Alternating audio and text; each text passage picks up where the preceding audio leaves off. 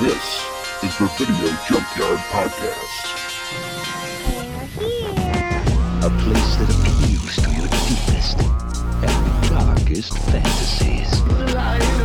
It's alive! It's alive! The dead whose haunted souls hunt the living. I have come here to chew bubblegum and kick ass. And I'm all out of bubblegum. Well, hello, darling. From this nightmare world emerges a fearsome half-man, half-ape with the strength of 20 demons. It's time. Hey, everyone, and welcome back to another exciting episode of the Video Junkyard Podcast. I'm Erik O. Branson. With me, as always, are my co-hosts and friends, Joe Peterson and Ryan Steiskel. How's it going tonight, guys? Hello, hello. Hello. I like how he added the "and" friends in there, because in the past, I feel like it was always an "or." Oh, was it? Choose. I was going to say, usually I say friends first, and I realized I didn't, so I was really, had to put a little dramatic pause in there, I guess. We all know what we're worth. We know our importance here. It seems to be appropriate for this movie because it was such a dramatic, moving piece. Moving piece of something. That you need that kind of Christopher Walken style, Shatner. Shakespearean pause. It is one of the momentous occasions in the history of drama, I'm sure. But, So how's everything going with you guys before we move on to this? Cinema classic that we're going to discuss tonight. Have you, what have you guys been up to, and have you seen anything, or I don't know, anything you feel like chatting about for a minute before we have to talk about this movie?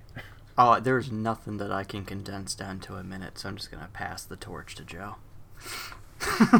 Nothing, huh? Man. I mean, I've seen things. I just can't. Heavy stuff going on. I just can't condense it. I see. I'm a complainer. It's my therapy. Not too much. I mean, we just had Thanksgiving, so that was nice. Yeah. Hopefully you guys had a good Thanksgiving as well. We did, yeah. Turkey was not dry. Yeah, actually we did that too. We were able to cook a turkey like the right way, I think, for the first, well, maybe not the first time ever, but I know last year we screwed it up, so. Just drown it in gravy, and nobody knows the difference. Yeah, unless somebody made the gravy poorly and it's just lumpy. I'm like, wow, I really appreciate the uncooked parts of flour. Yeah, it's always good when you get a little bit of dust when you're. we did turkey last year for Thanksgiving. It was just the four of us, and God, we had so much leftover turkey we couldn't get through it all before it went bad. So this year we decided we didn't want to do turkey, so I roasted a duck, which is something I've wanted to do for a long time, and I will definitely do that again any opportunity I have. It was so good. Good duck, huh? Good. Oh, duck, yeah. After you told us you were going to do that, I kind of thought about, like, ooh, that would be a good idea to try that, because I've never done that. I've had duck on a couple occasions, and it's fine. I can't say I've ever loved it, but I'm curious to try making it myself. So what was nice too is, like, you're used to cooking chicken and stuff like that, but it makes total sense that ducks have such that their skin is really thick and fatty because they're waterfowl. But when you render that fat off, as the duck was roasting, I was basting the drippings from that and then putting them on the roasting potatoes that were in the oven, just transferring the fat over, and holy shit, I have found something that is better to cook with than bacon, and I will die on this hill. I've heard them cooking. It's something that I've had some stuff cooked in duck fat before, and it was fancy. Really, it was very fancy, yeah. So it was kind of nice.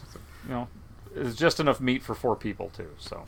Well, that's always. I mean, yeah, duck. It should be good enough for that. You got two kids, one of them picky eater. Yeah, you should have something so good. Yeah. But otherwise, we did the other stuff too, stuffing and all that, because stovetop Thanksgiving. Yay! Why not? Well, I mean, it's not like you went so outside the box. I mean, you're cooking a bird, right? That's right. Yeah. So I will say that I don't know what it is, but. My partner and I decided, because she was off, so we had a 4-day weekend. and we decided to watch the extended cut of Lord of the Rings, which we've never done before. Because what I'm thankful for is, you know, the fuzzy hobbit people who risked their lives to cast Arryn into Mordor.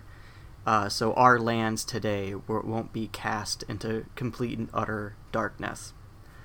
Never forget. Yeah, never forget. Mm-hmm. Holy shit.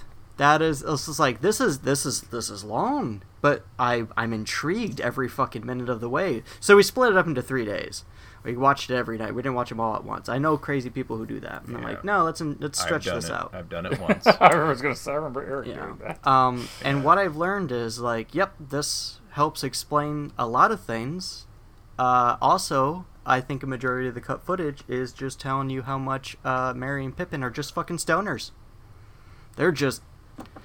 it's not even a fucking hint that there's a deleted scene or an extended scene, I should say, where they just each find their own a barrel full of weed. Yeah.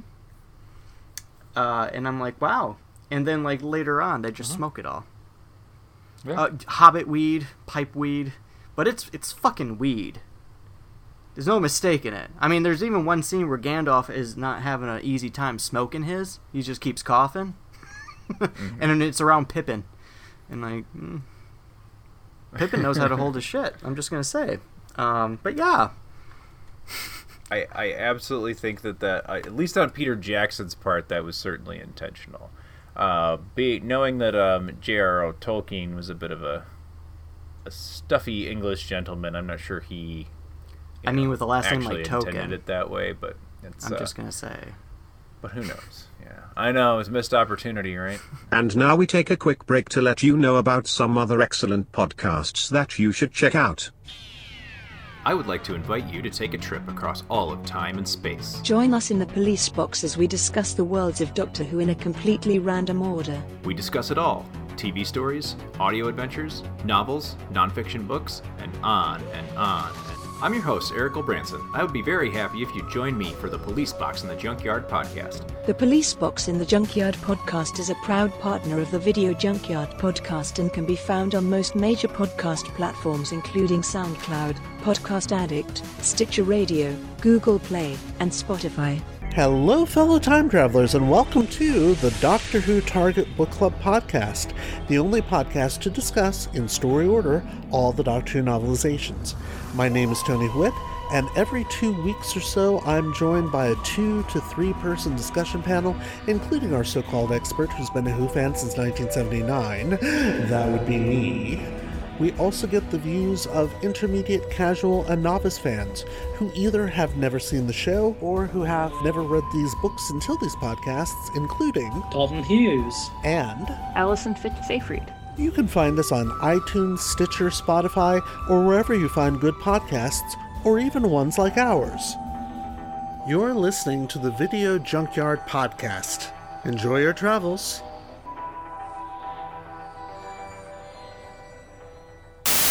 Video Junkyard Podcast. Speaking of missed opportunities, what's our movie today? Our movie today, and I use the word "our" because I'm being polite to Ryan. Why? Is we are going to be looking at, or did look at, 1999's Deuce Bigelow, Male Gigolo.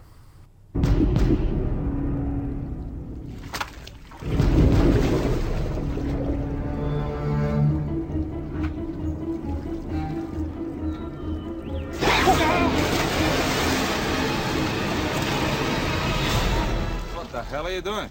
There's a mongrel koi in there. It's the most dangerous of all goldfish. Deuce Bigelow was a professional fish tank cleaner who never got any respect. I was thinking maybe later we could... No. Then a new client shared his most valuable secret. I am a gigolo. Gigolo? Women pay me to give them pleasure. How'd you get that job? I'm just gonna fall into it. I'm gonna kill my guidance counselor. Hey, fish gun! I think there's something wrong with my fish, eh? The next 48 hours are critical. But I have to go to Switzerland for business. How about you stay here and look after my fish? But just when things might be looking up... By the way, if you mess up my place, I will kill you. Everything came crashing down. Where am I going to get $6,000 in 3 weeks? I want you to meet me tonight. Hi, I'm Deuce Bigelow. Hi, I'm Carol. I have narcolepsy. It's a sleeping disorder.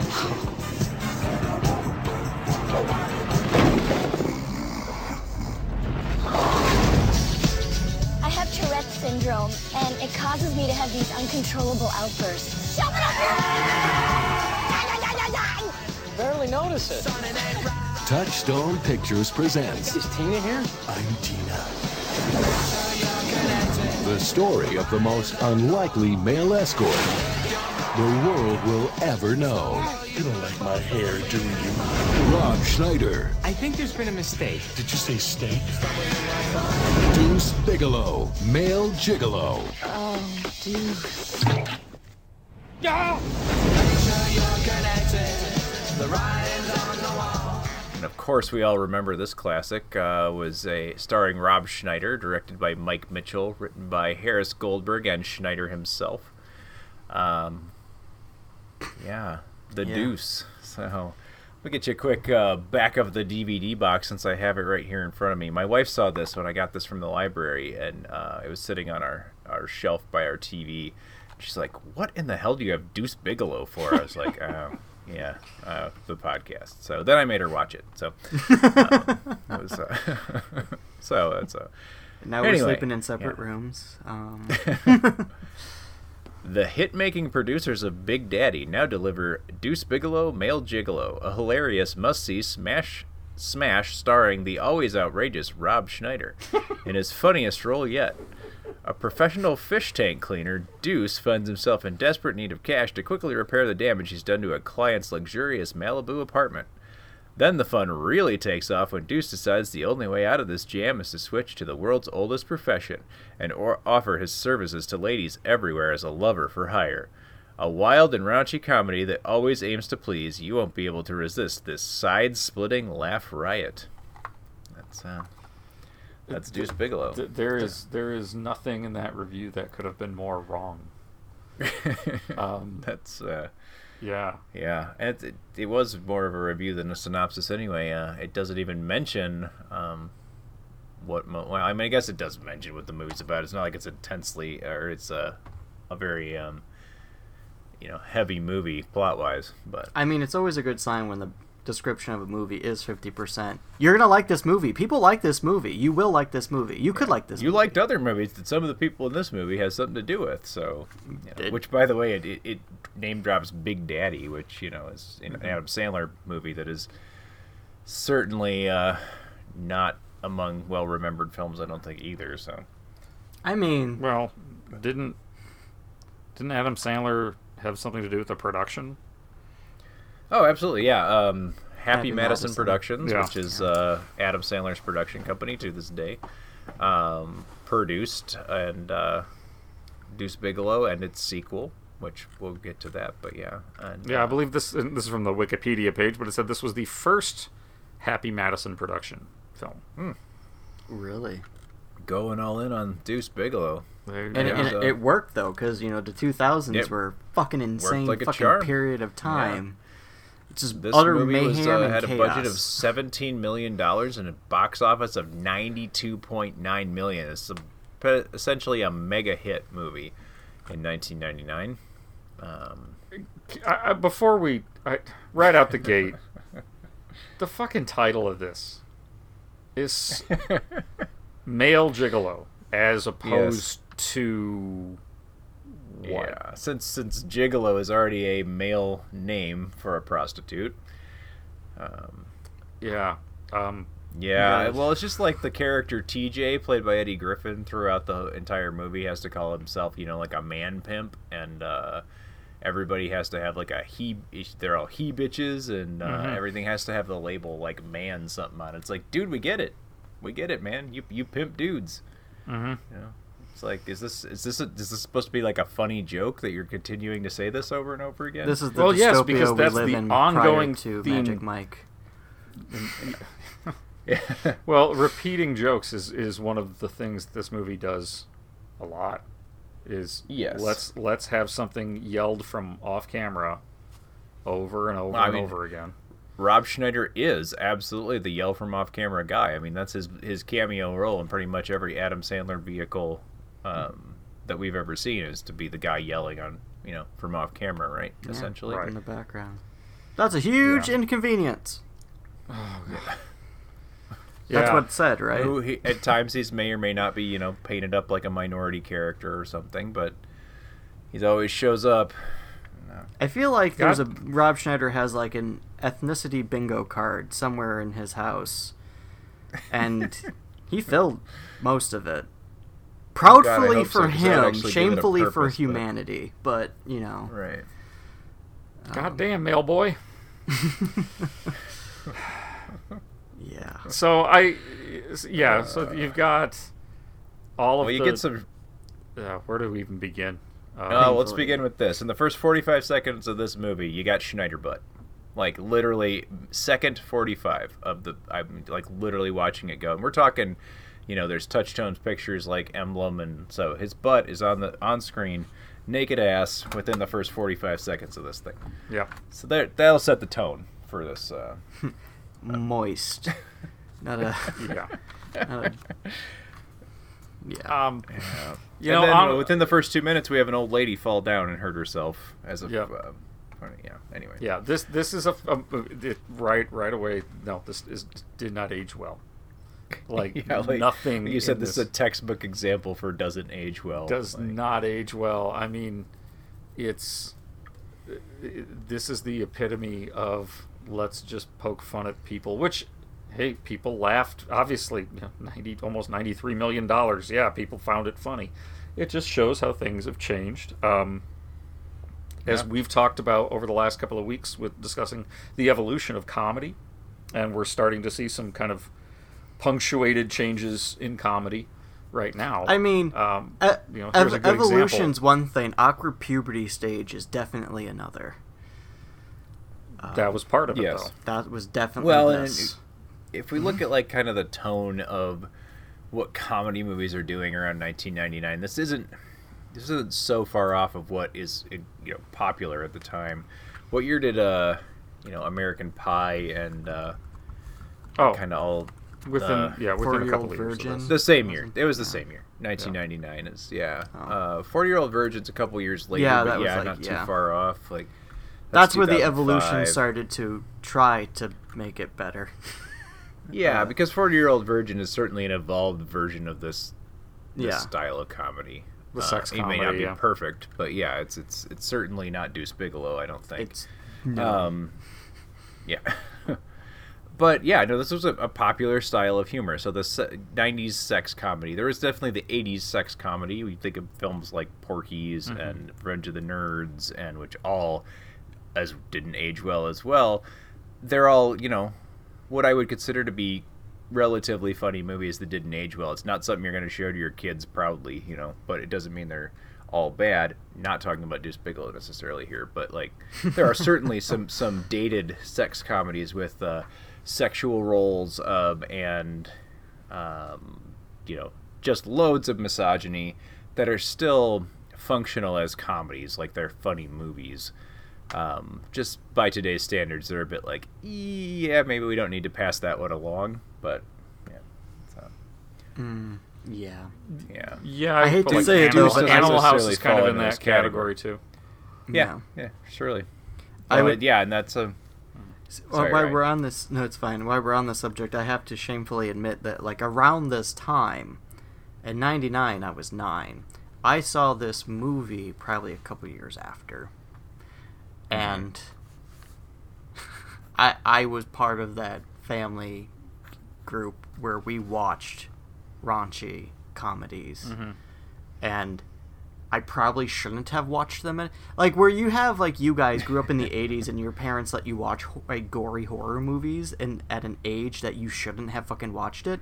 I'm of that group that watched... That did not happen to me. No, but I had to sneak over to friends' houses to watch all of those. Yep. Right. Yep.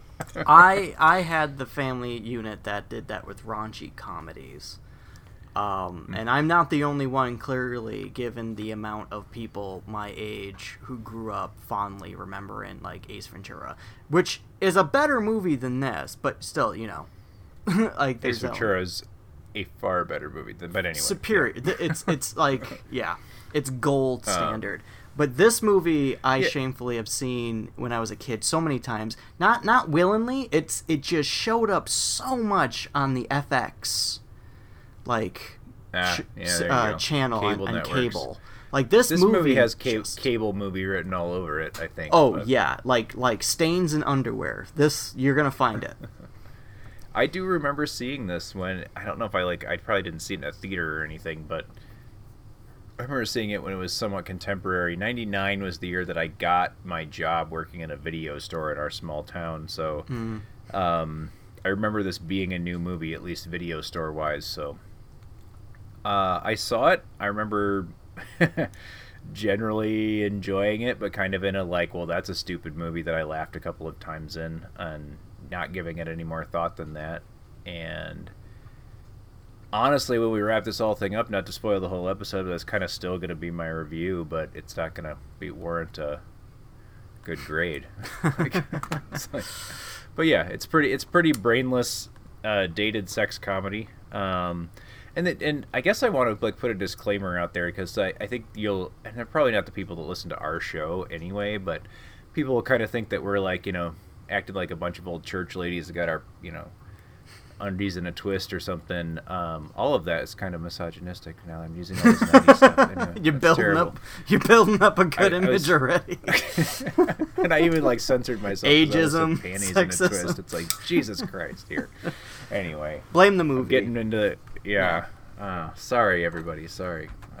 But anyway, we were just that I'm offended by sex comedies. No, actually, I as much as anybody could get a kick out of stuff like this. I just don't think it's very well done in this case. So it's I pictured you with the monocle, with your undies in a bunch.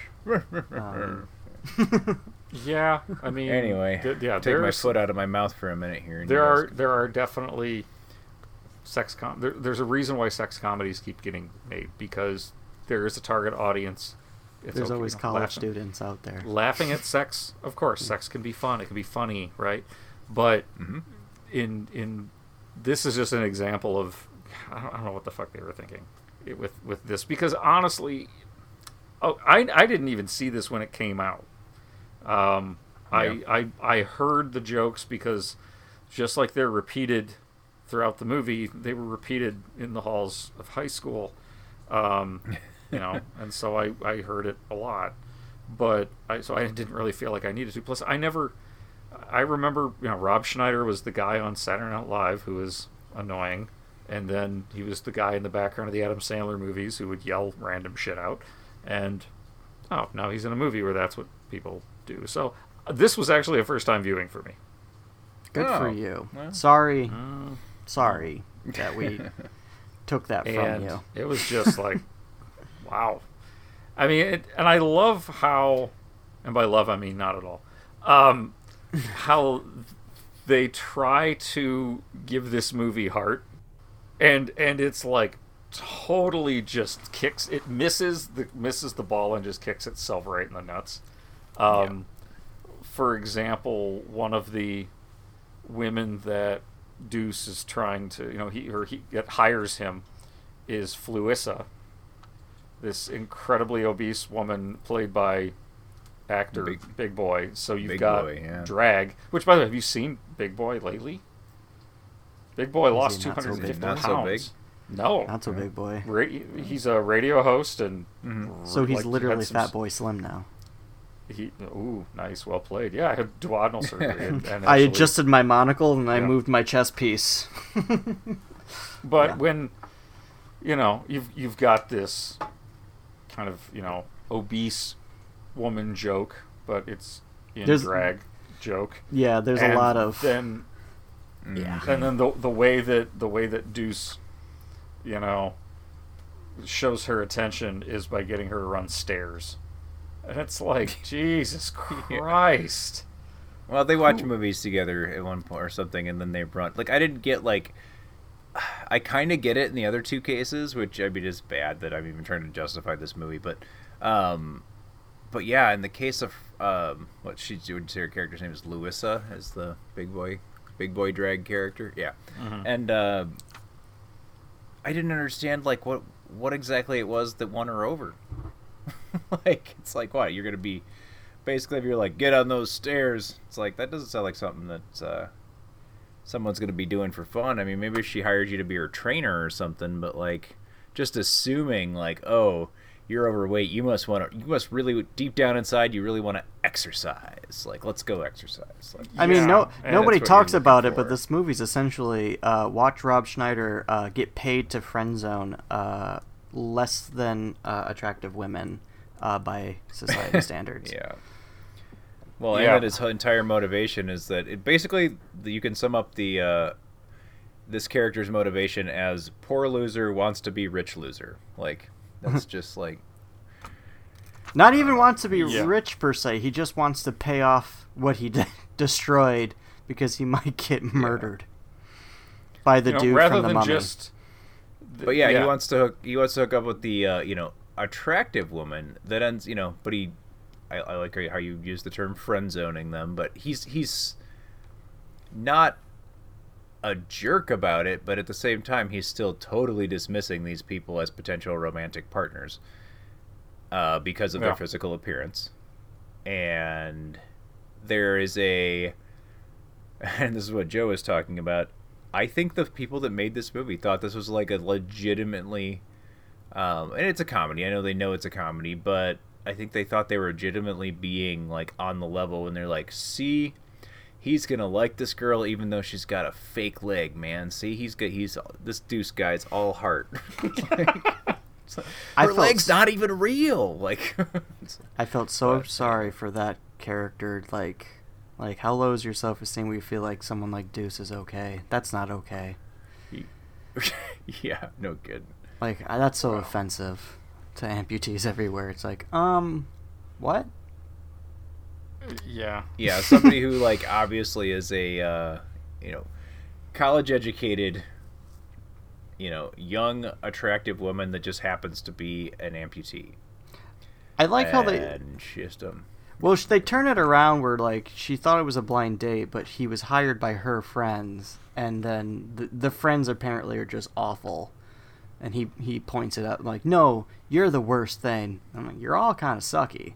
This poor woman does not need any of you. It's sad that a few years before this came out, something about Merry did a better job of being like, you're all fucking terrible. Yeah. Yeah. And it had like Brett Favre in it, so that moral didn't translate into this one. And I was a little surprised. Well, again, hindsight's 20/20, but Amy Poehler as Ruth, the girl with Tourette syndrome, in a way that is totally not Tourette syndrome. Not Tourette syndrome. Yeah, they just awful. They just, let's just have Amy Poehler scream out obscenities at random people. I mean, the whole thing with taking her to the ball game so she can cuss out the players. Like, okay, that's clever. That was cute. Yeah. Okay, let's be honest. This movie is not entirely without laughs. There are moments of this movie where it can be funny, just not enough of them. So the narcolepsy thing, again, I love the bowling alley thing with that.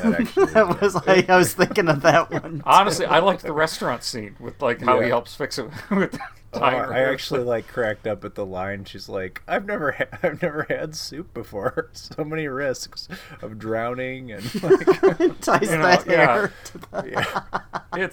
I think it's when it makes the tug sound that it just. Yeah. And I laughed and then went, "Oh god damn it!" Maybe I'm being, insensitive to narcoleptics, but compared to some of the other things they're poking fun at, it seemed a lot less harmful or like I don't know, just like because again it was a fairly just like the Tourette's thing, it was a fairly inaccurate representation of narcolepsy. So I don't know why that one doesn't seem like it's offensive. When the Tourette's thing right away, I was like, that's totally mischaracterizing what that disease is and what it is. But what about the giant woman too, where it's like the only thing that they really do with that is they have no joke to tell with her, so they just have people yelling out That's fucked up things. And it's weird. Go back to the circus. Yeah. That's a huge bitch. They just lines keep that are like, yelling and those lines. Redo out. Those two like over and over again, like in other movies. Oh god, then it goes on to it graces almost every Happy Madison movie in some way. It's kind of like the Wilhelm scream. That's a huge bitch. Is the Wilhelm scream of the Happy Madison Madison Productions? Yeah, the Sandler verse. You're gonna see it like in the AMC classic. But I think the Schneider verse is under the umbrella of the Sandler verse. So yeah, you're gonna see on AMC. Well, and I guess that was the thing that was weird. This old movie, like, oh yes, the origin of That's a Huge Bitch. It's a classic. I tell you. Deuce Bigelow.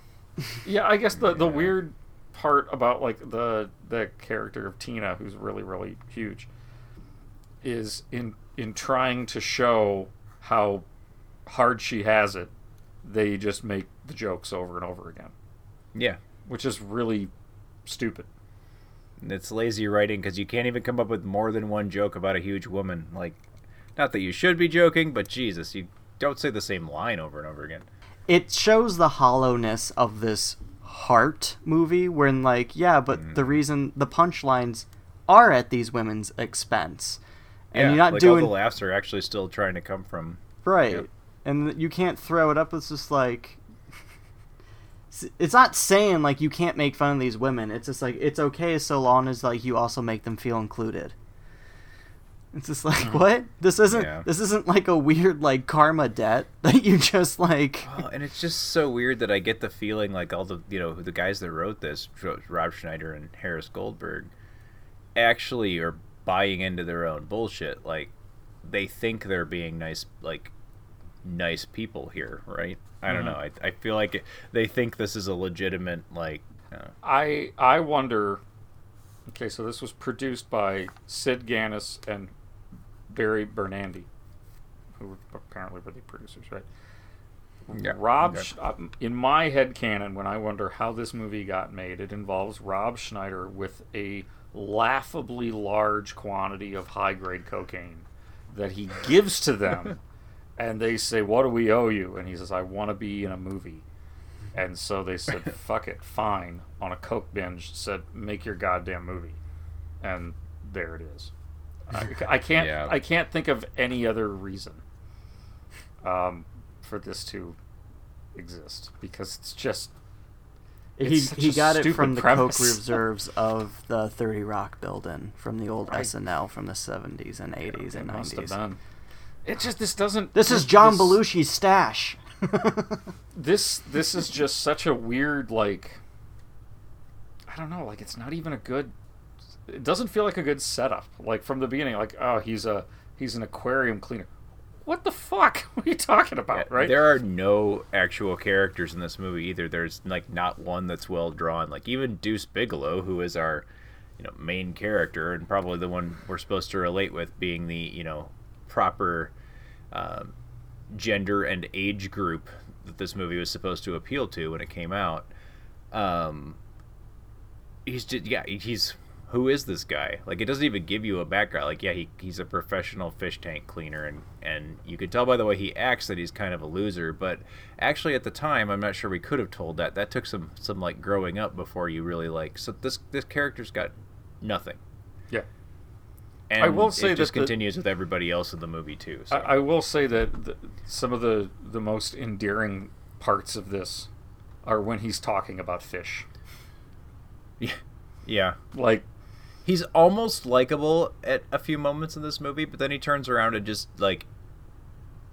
Yeah, the way he pats himself on the back so hard about the way he treats these poor women that he had, you know... Mm-hmm. Just makes him just as big of a douche as everybody else, I think. I don't know. I'm just like... Yeah, there's moments when you almost are convinced, like, that he's almost likable, but, yeah. Anyway. No, I don't know. Like, remember, it's Rob Schneider. The one little line where he's talking to Antoine, the main gigolo, about the lionfish, and he's like, wow, that's like a...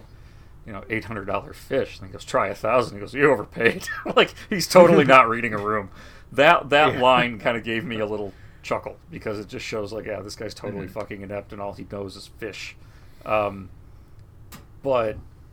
the movie then gets, that's the only parts that I thought were like, oh, that's kind of cute. But yeah, it just it's kind of a greasy, gross movie without being gross. It's like the cleanest sex comedy that is also just gross at the same time. Yeah. What do we have for character building moments? Mm-hmm.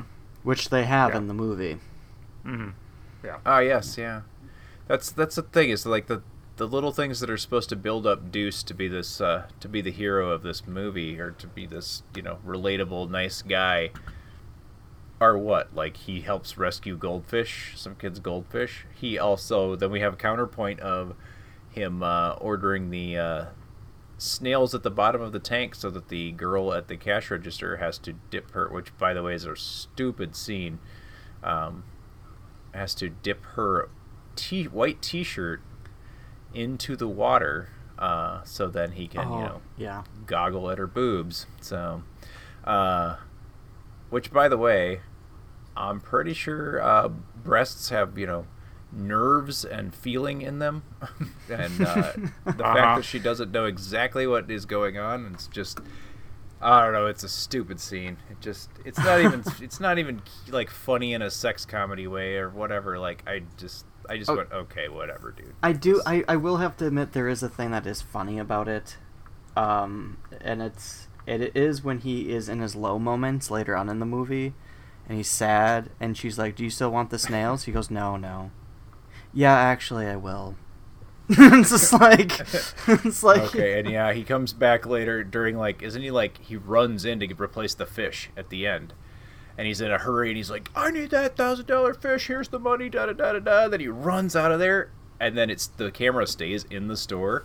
He runs back in, and he's like, on second thought, I'm gonna need some sea snails. Like, yeah. So you get three of those jokes, but it's funny because it's a reoccurring joke, and by nature, like, it triggers a laugh. But I don't want to pretend to be too highbrow about any of the things. Like, but it's also the same time, like, we want to be distant. Honestly, like, we've evolved. Like, we thought this was funny, but our prefrontal cortexes weren't there yet, people.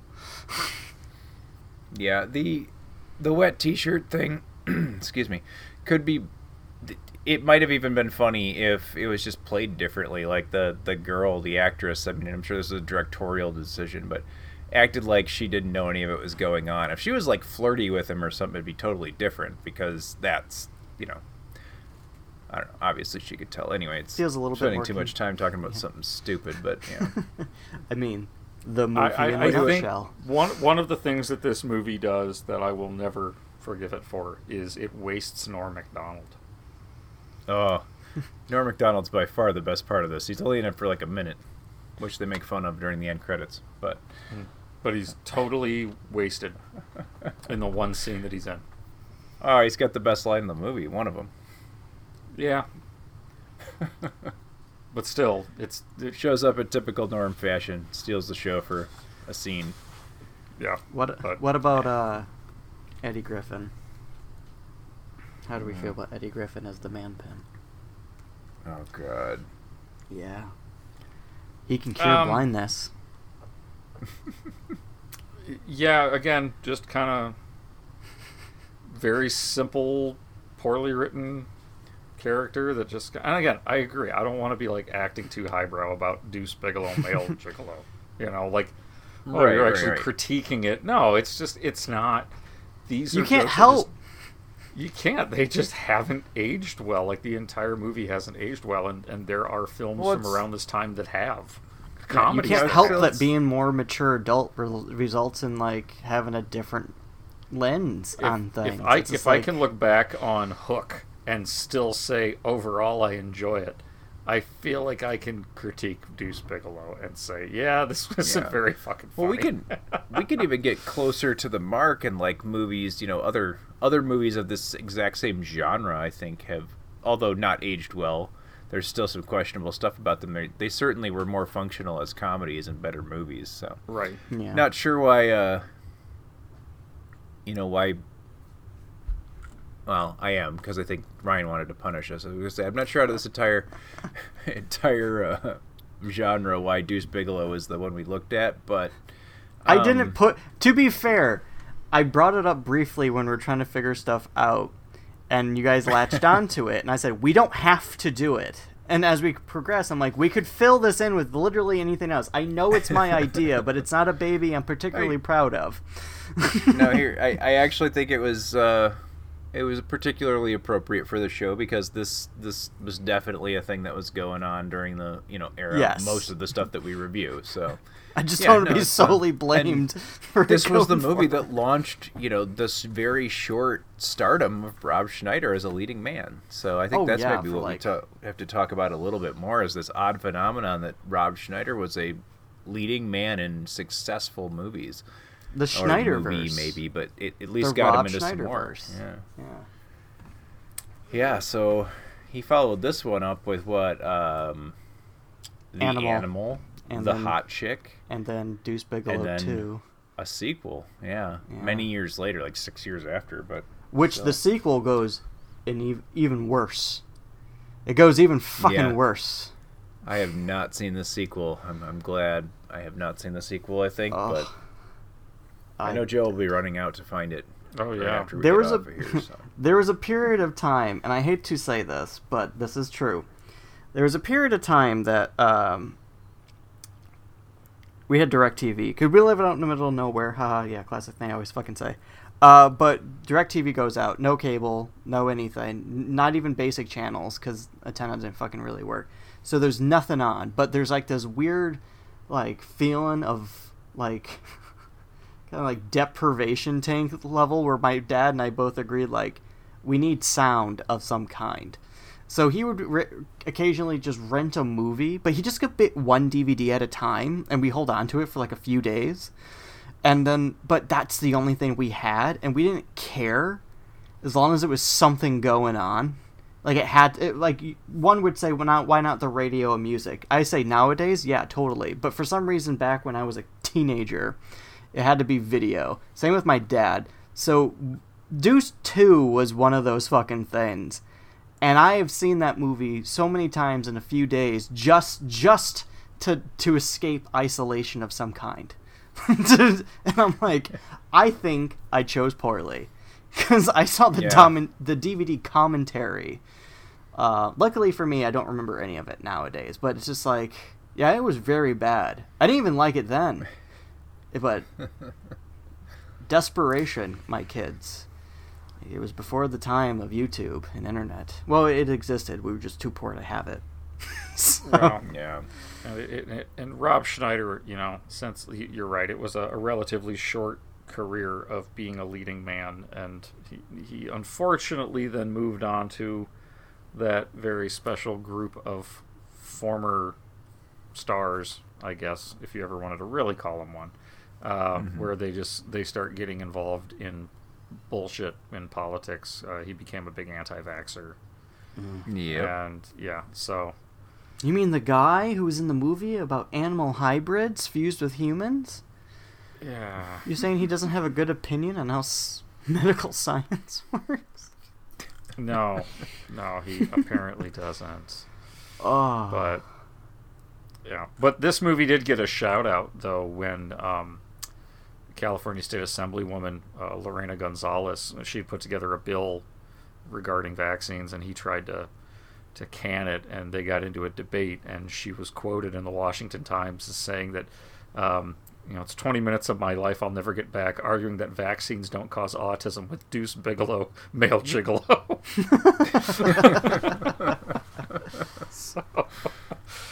So his legacy lives on. Even that was in 2015, but his legacy lives on that way.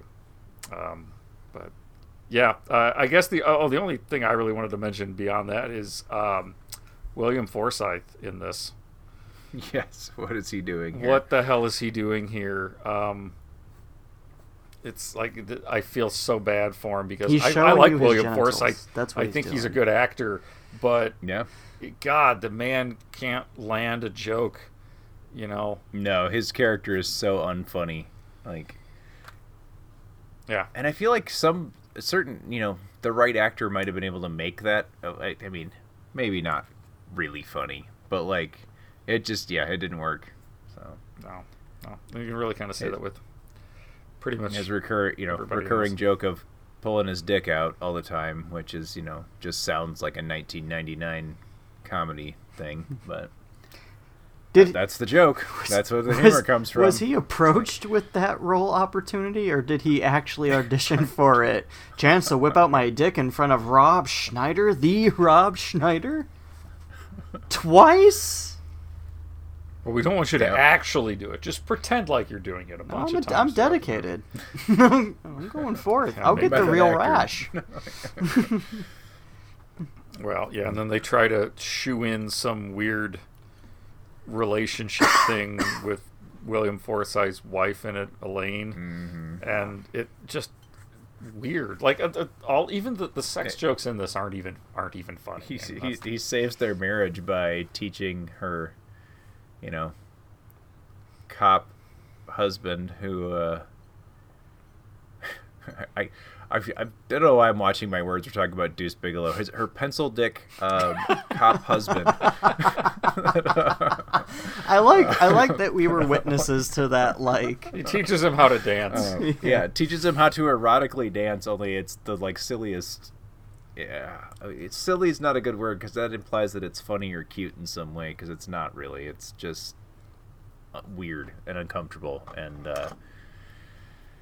That kind of sums up a lot of things about this movie. Yeah. This one was. I can say I've seen it. Can you though? Like, who are you going to say that to?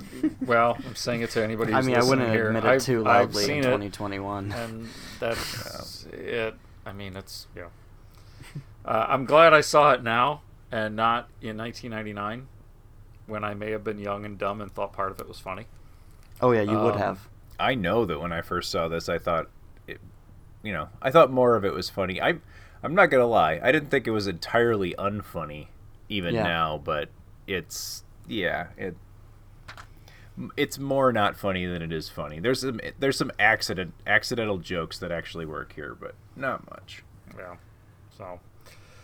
Well, what do you think? Do we have any grades and final thoughts on Deuce Bigelow, Male Gigolo? The movie we're all still wondering why we reviewed. Yeah. No, I'm blaming Ryan, but I think this was a unanimous decision. I was picking on him when I said that. I think this was a joke one night. This was a joke one night before or after recording, and then it was like the jokes in this movie are like, this isn't funny. Yeah. I do have to admit something. Ryan, what do you think of Deuce Bigelow, Male Gigolo? So I have a confession to make, and it wasn't intentional. I didn't watch this movie to review it. It's revenge for Bride of Boogity, isn't it? I think it is now, but it was not intentional. But I do remember the movie quite well. And it just felt wrong to start the review saying so I did not do the homework assignment. But unfortunately it did make up a good chunk of I did enjoy those Rob Schneider movies back when I was a fucking idiot child and didn't know any better. And maybe repeated a few lines in my middle school years. Oh yeah. So I can't tell you how many times. And I don't know if I personally. I'm sure I said it once or twice, but how many times I heard, unfortunately, the "that's a huge bitch" line used about somebody. So I've definitely used that out of context. Never towards a person. Just I don't out think of I've like random at a person things. Before, but. Yeah, because I thought it's just a rant. It's just a weird thing to say. But I mean, that's what that's the thing. It's I have no problem admitting that. Back when I was younger, most of us, we say and do shit that we think is funny, and as we get older and as times, kind of point out maybe things aren't as okay to do as much as it's made out to seem. Like, yeah, that's fine. I agree. I'll change. That doesn't bother me. It's part of growing up. So it's like, yeah, admitting like, no, I really liked this movie when I was a kid, and then having to watch these and know full well, like, yep, nope, I definitely had some character growth. That's cool. These characters didn't. And I say that looking at Rob Schneider today, it's like, yeah, he's still Deuce Bigelow. He's still awful. And this movie, from what I remember, unfortunately, because like we said, it was beaten down a lot in the cable network. It's some jokes land in a certain way, like the bowling situation was just like, it's just a funny physical gag. Same with like the hair and the soup thing. It's like, that's what it is, like certain physical gags, whether or not necessarily demeaning people. I suppose they kind of are if you really want to go in that direction. But it's kind of funny physical parts, but other parts just like, there's too much icky. There's too much icky to give Deuce Bigelow higher than an F. I think it was going to be a D. It was going to be cute and like, you know, but no, this is bad.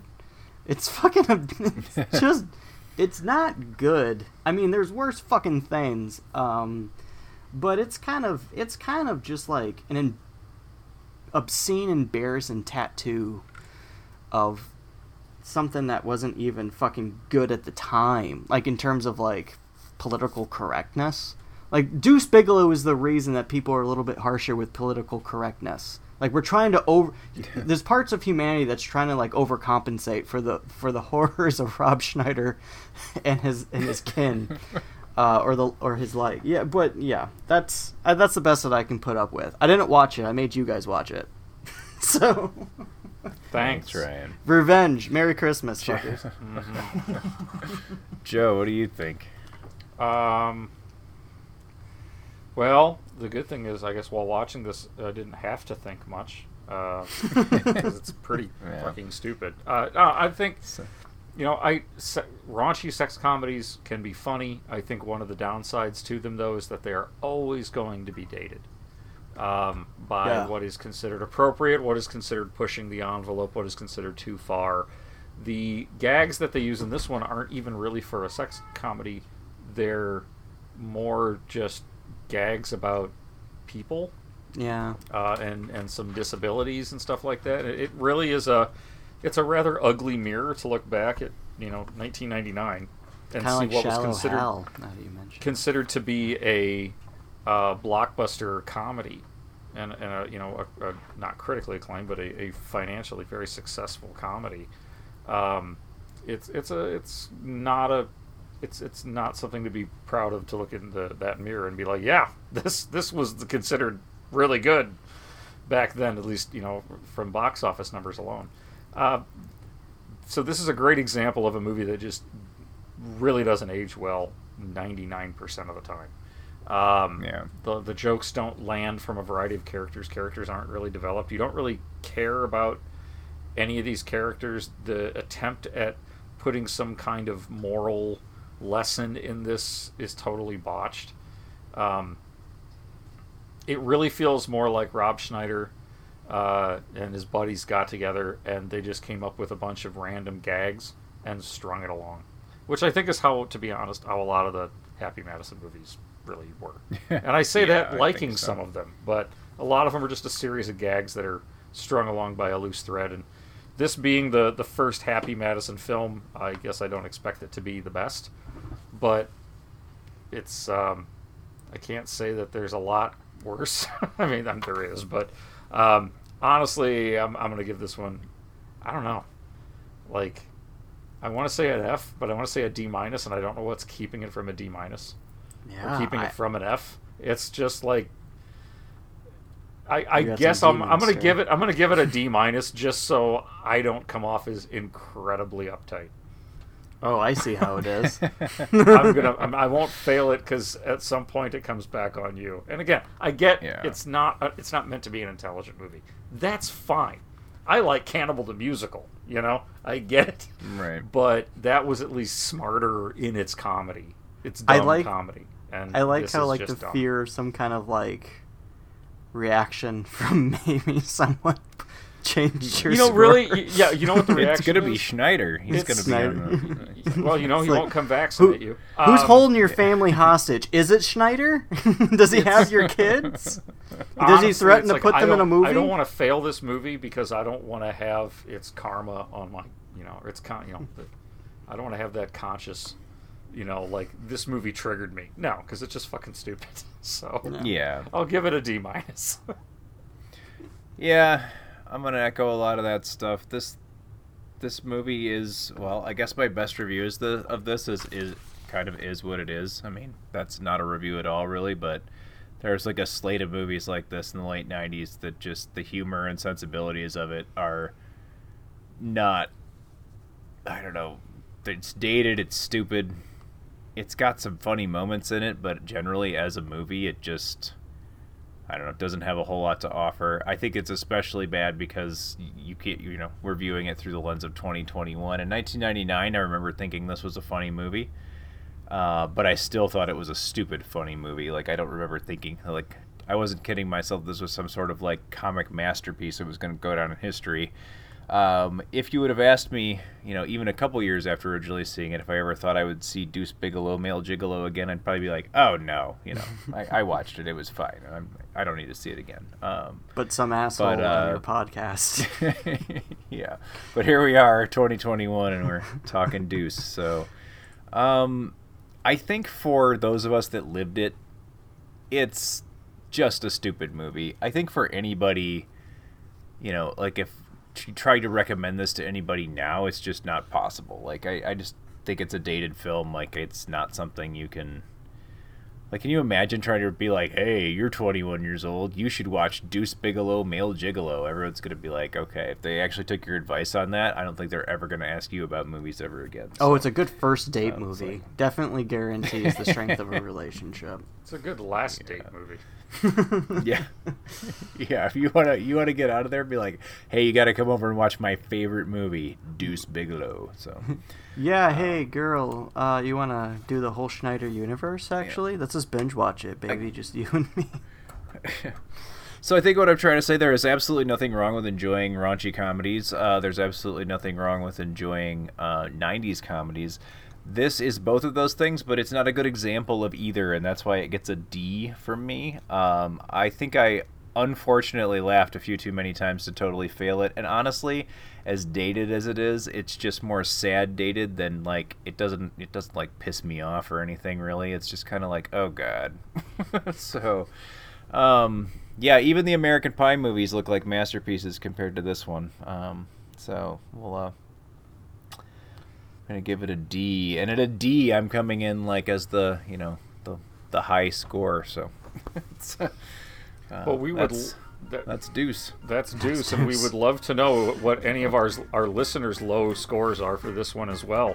What are your thoughts on Deuce Bigelow, Male? God, it pisses me off. It's so fucking redundant. Male Gigolo. God damn it. Deuce Bigelow, he bitch. Or well, he bitch. If it makes you feel better, the sequel is called Deuce Bigelow, European Gigolo, which once again, European and Gigolo. Gigolo is Italian, correct? It's an Italian word. So yeah, but there you go. That's I don't want to put more thought into that movie than the filmmakers did. But we would love. I already have. But we would love to know what any of our listeners think of Deuce Bigelow, Male Gigolo, or anything in the, I like that we're calling it the Schneiderverse. Or any of the, Rob Schneider's bizarre, like, when America thought, yeah, this guy. We'd love to know any of your questions, comments, criticisms, or witticisms on these types of films, and please share those with us at the Video Junkyard Podcast at gmail.com. You can also find us on Twitter at Video Junk Pod. Find us on Facebook at the main Video Junkyard Podcast page or the Video Junkyard Podcast group, and if you write it, we'll read it, and we hope to hear from you. And if you like what you hear, please consider sponsoring us on Patreon. Become a patron, and you can choose from a variety of perks that we offer. If you're interested in that, check that out at patreon.com/videojunkyardpodcast. And, of course, whether you decide to give on Patreon or not, we appreciate you being here with us and hope you will return next week for The Game. And this is the Michael Douglas film, probably kind of contemporary to Deuce Bigelow, honestly, but late 90s thriller. Oh, here's a mashup. I'm trying to find the thread here, Eric.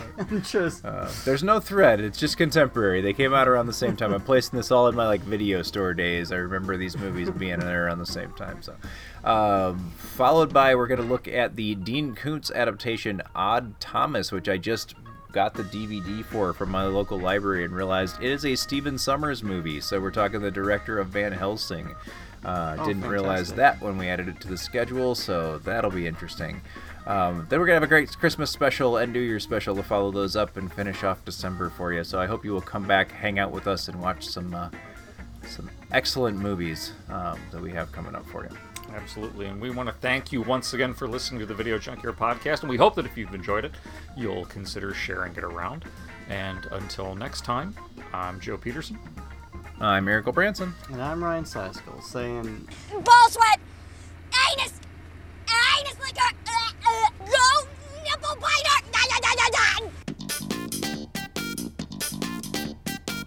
You have been listening to the Video Junkyard Podcast. I do wish we could chat longer, but... I'm having an old friend for dinner. You just can't let them go? Go! Stay on the road. We want to take this opportunity to thank you for listening to the Video Junkyard Podcast and remind you to find us on social media on Facebook at facebook.com/Video Junkyard Podcast, on Twitter at Video Junk Pod, and on Instagram as Video Junkyard Podcast, all one word. I want to thank you again for listening and keep digging. Who knows what treasures you'll find in the Video Junkyard.